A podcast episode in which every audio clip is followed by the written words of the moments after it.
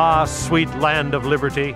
Our founding fathers not only pledged, but gave their lives, their fortunes, and their sacred honor to obtain our God given liberty. Now it's our turn. Liberty can only thrive if it's alive in the hearts of a freedom loving people. I'm Dan Matthews, and I'm pleased to welcome you to Freedom's Ring. Here's our host and constitutional lawyer and minister, Alan Reinach. Well, we're back to nine on the Supreme Court with the approval, uh, the nomination, and uh, ratification of Mr. Gorsuch to be on the Supreme Court. We're back to nine. And what will the impact be on religious freedom? That's really what we want to know here on Freedom's Ring. Uh, my guest today, my good friend, attorney, constitutional scholar, Professor Nicholas P. Miller from Andrews University. Welcome back to Freedom's Ring, Nick. Thank you, Alan. It's always good to be here. So, for starters, um, it was uh, kind of a squeaker, if you will, uh, and the the critics insist that um, the Senate has been irreparably damaged by elimination of the filibuster and this sort of nuclear option. Uh, what's your perspective on uh, the means by which Gorsuch was uh, approved by the Senate? Yeah, his approval went through. For those listeners not familiar with it, in the Senate, uh, to bring debate to a close, you have to have uh, 60 votes. Uh, 60% of the Senate has to agree.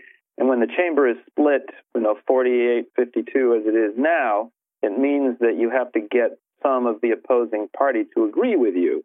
And part of the reason behind this was that it would cause people to appoint um, moderate judges rather than extremists.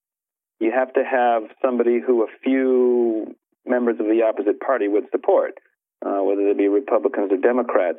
A few years back, the, the Democrats changed the rule uh, under President Obama because Republicans were holding up a lot of lower court appointments and preventing them from going through. So the Democrats changed the rule for all judicial positions except the Supreme Court because it was felt the Supreme Court was so important, and it, you know there was a need for ideological balance and moderation. So that was still in place, and indeed that's what uh, that's what the Republicans have now changed. So you can't blame it all on the Republicans because the Democrats did it to all the other judicial positions before Right. that. So Well, both both parties have done this. both sides have been increasingly obstructionist and just, you know, not wanting to vote on judges regardless of how qualified they are. And this, I tell you, as a lawyer who needs to have the courts properly staffed in order to get our cases heard, this is a real problem. Um, and as it happens, like here in California, we have a shortage of federal judges because of the unwillingness to approve them.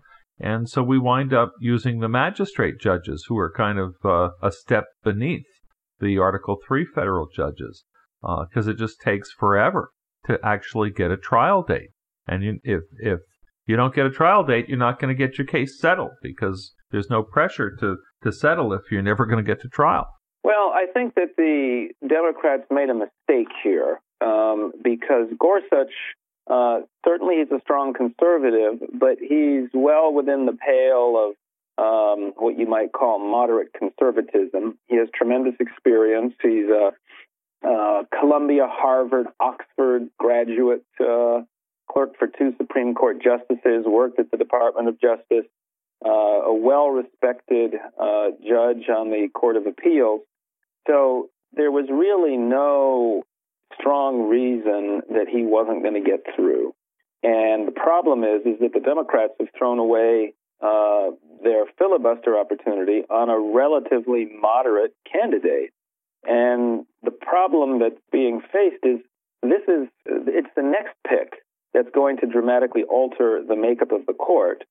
And now they've used their lost their cloture vote 60% option on this reasonable candidate, and they will no longer have it in place if the next candidate is a true extremist. Um, so I think they've mis- in their zeal to oppose everything that President Trump does. I think they've really miscalculated and harmed probably the Senate and the court to some degree. interesting perspective that we don't often hear, but I think uh, persuasive. Well, what about Neil Gorsuch when it comes to religious freedom? Have you um, analyzed his uh, record in this regard? What What's your perspective on it? Yeah, I think he's got um, a fairly, again, certainly conservative, but I think he's somewhat more moderate and balanced than than uh, Justice Scalia was. Uh, many people forget that Justice Scalia was the one who wrote the Smith opinion, essentially undermining the free exercise clause of the First Amendment. And Gorsuch has shown himself to be much more sympathetic to free exercise claims. Um, he wrote a lower court opinion in the Hobby Lobby case, protecting the rights of owners of religious, uh, closely held private businesses uh, to have their consciences protected in the marketplace. So he's certainly an advocate for the free exercise clause and um, protecting religious minorities. And I think he's also, uh, you know, has an appreciation for the Establishment Clause as well, though we may differ with him at, at some points on that. Well, can you point to anything specific why you think he has some sympathy for the Establishment Clause? Well, um, in the, uh, the, the the Hobby Lobby case um, was dealing with a private business, um, but the reason that I found it acceptable in the Supreme Court was that Kennedy went far out of his way to make it clear that Hobby Lobby wins only because the private interests of the employees were protected. They could continue to obtain um, the, um, the the contraception that the employer objected to, and I don't think that uh, Judge Gorsuch outlined such a um, point in his opinion. So I'm a little concerned that he emphasizes the free exercise clause at the expense of the rights of others and something like the Establishment Clause. So that's really the primary area of concern, even though that wasn't technically an Establishment Clause case. Well, I know that some of our conservative friends are expecting him to uh, vote in this upcoming um, Supreme Court case that will be heard. Uh, it'll be heard after we're recording this radio show, but it will have been heard before our listeners get to hear our discussion. Mm-hmm. Uh, the Trinity Lutheran case involving the uh, uh, whether a, a, church school, a church essentially, can directly receive uh, government funding or resources.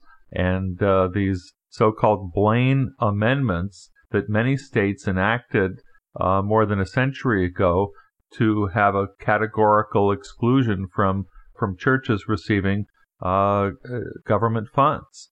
Um, and uh, some of the conservatives are are kind of salivating at the prospects of, of Gorsuch being a vote to um, uh, overturn these Blaine amendments as somehow unconstitutional. Uh, at least as a general proposition, what is your perspective on the Blaine amendments?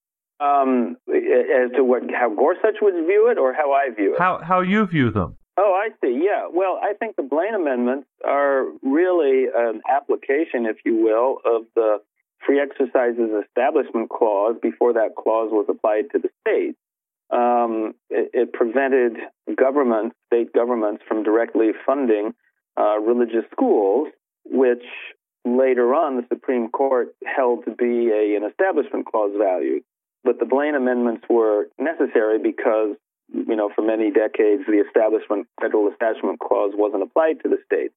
And um, I'm generally sympathetic to that, though in our modern era, it seems that um, secular humanism has become another form of religion that is imposed in our public schools, and that makes me a bit more open to vouchers than I have been in the past.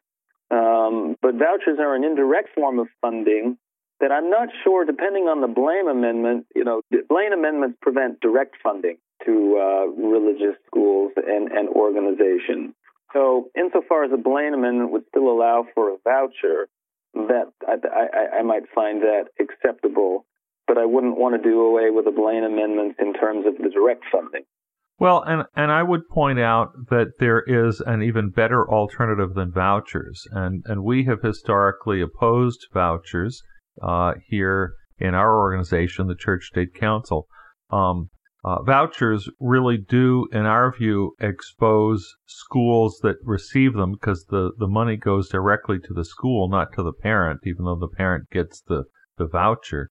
Uh, it exposes schools to direct regulation by the state. Um, Arizona has pioneered a tax credit program where the money really does go to the parents. Mm-hmm. And um, uh, in that system, you set up uh, an organization to receive the donations for the, the student's tuition. And so not only can the parents contribute and, and get reimbursed through their state taxes, but they can recruit other families, neighbors, friends, other family members uh, who could also get a tax credit. And so ostensibly you could potentially offset the entire amount of tuition if you recruited uh, several families to help support the kid in uh, in the private religious school.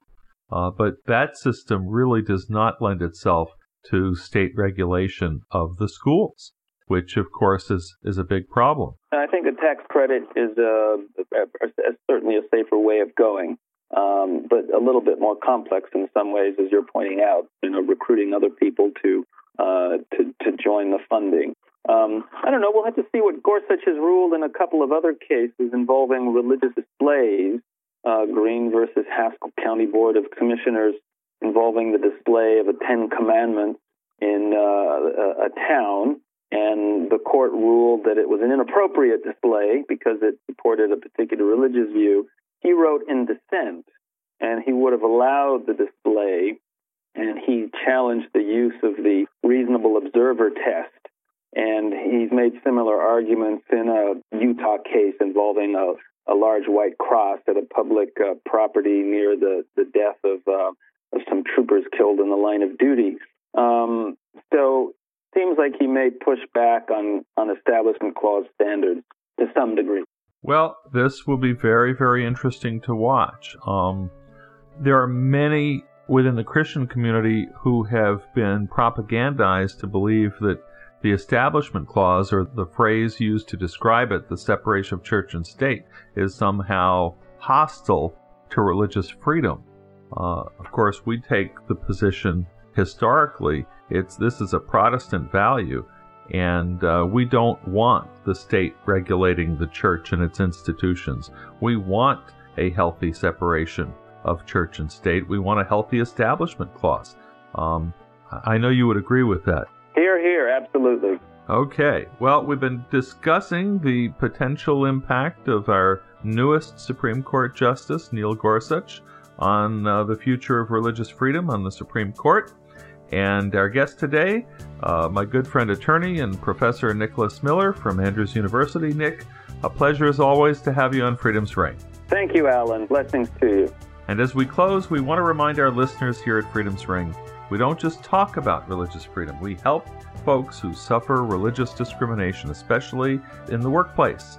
Please do check out our legal resources page at churchstate.org, churchstate.org.